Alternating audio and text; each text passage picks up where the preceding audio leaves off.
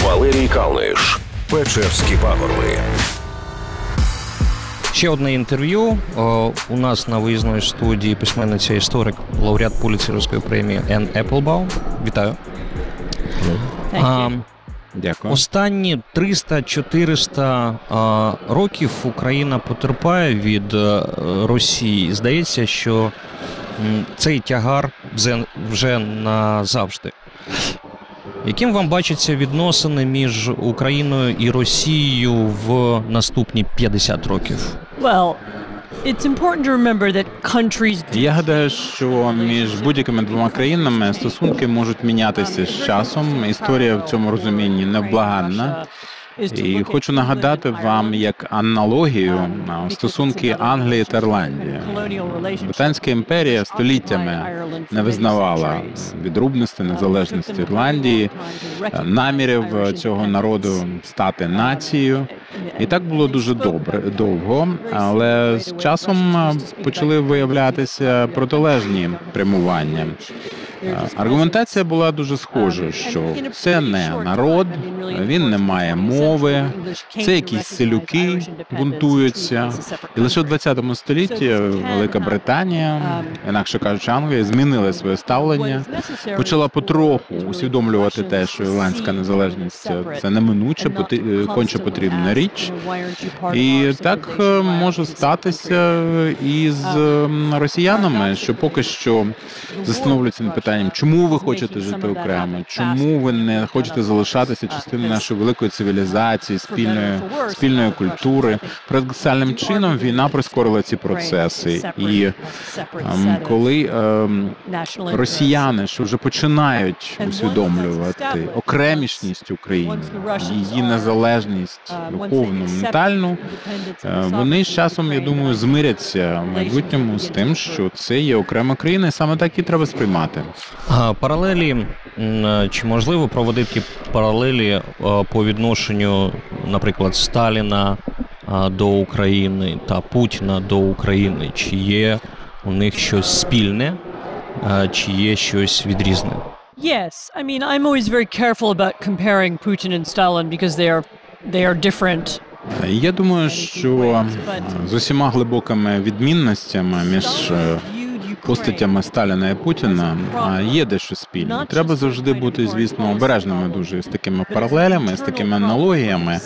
Однак ми не можемо не вбачати е, цих е, головних засадних е, рис.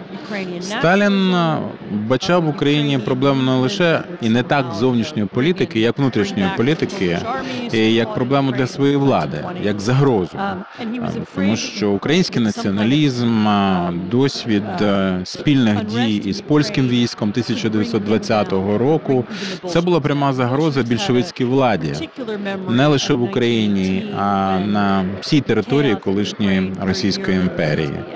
І Сталін всі більшовики е, дуже боялися української бунтації, пам'ятаючи, як 1918 року заворушення українське мало не е, взагалі е, змусило людство забути за всю цю революцію, за весь більшовицький режим. Було дуже близько до його загибелі.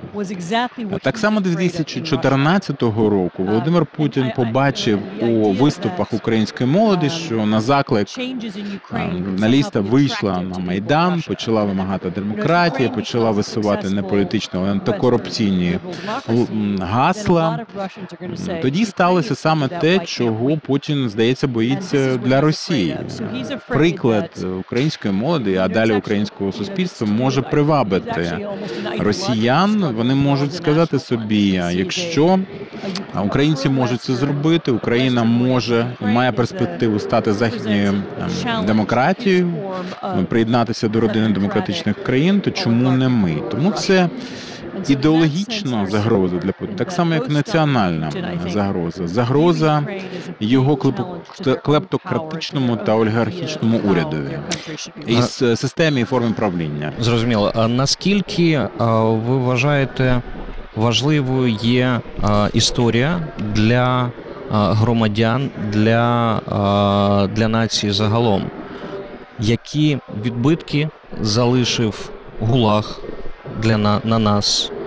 а, які відбитки залишив голодомор на нас, як це а, змінило чи можливо додало якихось рис до національного характеру? Я гадаю, що в Україні має статися щиро відверта, глибока за своїм культурним змістом розмова про минуле, про спільне минуле, тому що поки що колишнє має ніби дві версії у суспільстві. Перша версія совітська, вона відома, вона закарбувалася в пам'яті дуже багатьох людей і залишається актуальною для них. А з другого боку є альтернативна національна версія історії. Вона теж починає завойовувати серця, голови, і вони мають е, певні основ, основоположні відмінності між собою. Ці речі треба якось поєднати. Процес уже почався, але він має бути узгодженим якимось упорядкованим. Ще треба сказати про те, що 20 століття справді було для українського народу і української нації тепер дуже травматичним. Це і війна, і голокост, е, український голокост, і голодомор, і репресії. І тому ми знаємо Україну е, як країну, де громадянський рух традиційно історично складався як потужний, як жвавий. А от е, до держави був такий колоніальний спосіб неприязні, несхильності, тому що чесні порядні українці, мовляв, нічого до діла з державою не мають. Вони не працюють на державу, вони є громадянами, просвітянами, діячами на громадському полі. І тому треба глибинно переосмислити ці всі речі. Якщо брати окремо голодомор, то треба зрозуміти, як голодомор вплинув на менталітет українця теперішнього. Як нам уникнути, який був менталітет тих людей, що створили голодомор? Як зробити так, щоб не виховувати людей з цим менталітетом більше, і щоб виховувати українських громадян, щоб могли громадянський патріотизм якось е, докладати до державотворення, до державування.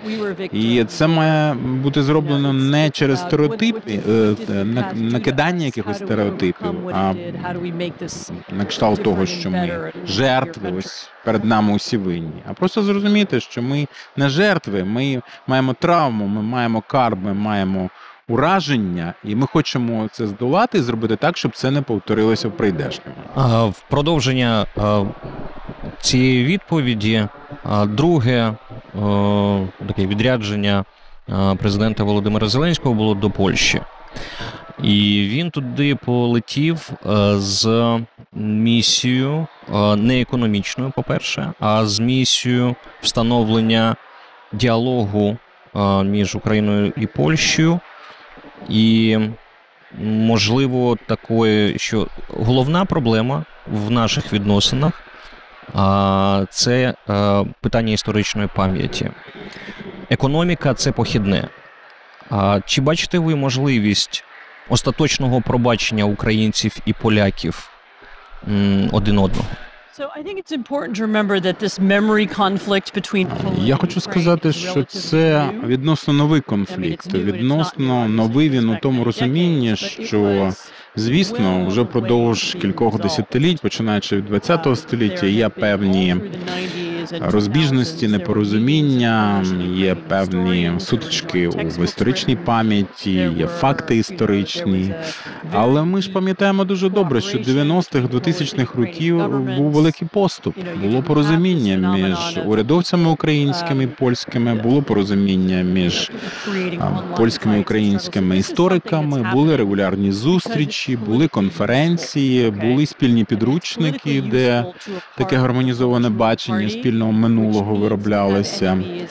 А тепер ми бачимо новий вибух і бачимо, як в онлайн виходять якісь коментатори, якась лють виплюскується на сторінки різних носіїв інформації. І здається, що тут ем, політична доцільність з'явилася з боку теперішнього польського уряду. Вони мають якимось чином розпалювати національне почуття, як вони їх розуміють, і оця ворожість до українського національного руху є одним із таких способів. Не будемо нехтувати цього. По-друге, є безпосередній інтерес Росії. Росія намагається, розпаливши цю воро- ворожнечу, роз'єднавши дві країни, е, зробити собі добре, зробити собі користь. Це робиться по-дикунськи часто, це робиться примітивними способами, якісь графіті, е, якісь заляпування важливих е, якихось написів е, історичних, пам'ятних, е, кидання битих пляшок на цвинтарі українському. Тобто це примітив. е, І я дуже багато проєктів знаю боротьби з дезінформацією в Польщі, і більша частина дезінформації, що з'являється і стає актуальним в Польщі, це власне те, що робиться на користь Росії з боку Росії. Українські урядовці, українці загалом мають е, мислити по державницькому і не піддаватися на провокації. Е, Згадати, що 20 років було у нас е, порозуміння і миру між двома країнами. Останні 5 років е, щось там збурилося, не без якихось прихованих програм політичних і не без зовнішнього втручання. І тепер нам просто треба повернутися до послідовного державницького ставлення до цього як до проблеми двосторонніх стосунків двох країн. Останнє питання. Діяльність нині популістських режимів, можливе повернення диктаторських режимів. Це виклики для демократії чи безальтернативний етап розвитку цієї демократії? So I think you're right that um, what people are calling populism Я гадаю, що ви маєте слушність, коли кажете, um, що популізм або те, що ми називаємо тепер феноменом популізму, це є press. предтеча Um, авторитаризму в багатьох випадках. В Україні ми мали ці приклади um, не так давно. І це потім е, висловлюється у bad. запереченні незалежності судів, у атаках проти вільної преси. Ми знаємо, за режиму Януковича саме так і сталося. І українці знають, чого побоюватися, і яким чином опиратися таким прямуванням і таким явищем у своєму суспільстві. І їхній досвід кажу дуже нещодавній. Але взагалі, якщо брати історично, то ми бачимо, що демократія наражалася на певні небезпеки, і були величезні струси для демократії. Наприклад, Франція наприкінці 19 століття, практично вся західня та східня Європа 30-х років 20-го століття. Десь демократія все ж таки випручилася і перемогла. Десь ем, нація піддалася. І ми бачили такі приклади на нацистській Німеччині. Це є випробана міцність. Ми маємо розуміти, що демократія вічно є загрожена. І вічний виклик демократії. Не можна раз викохати демократію і просто тішитися нею до віку. Демократію треба плекати, треба підтримувати, треба її зміцнювати, треба освічувати людей для того, щоб вони е, цю демократію могли міцно тримати в своїх руках на майбутнє. Приклад тому ми бачимо, наприклад, у США. Останніми десятиліттями американський народ е, не дуже дбав за свою демократію, сприймав щось як самозрозуміле і е, е, саморухоме. І от ми бачимо наслідок обрання президента Трампа. Це і є поразка демократії у цьому розумінні. Дякую дуже. Дякую. Дякую вам.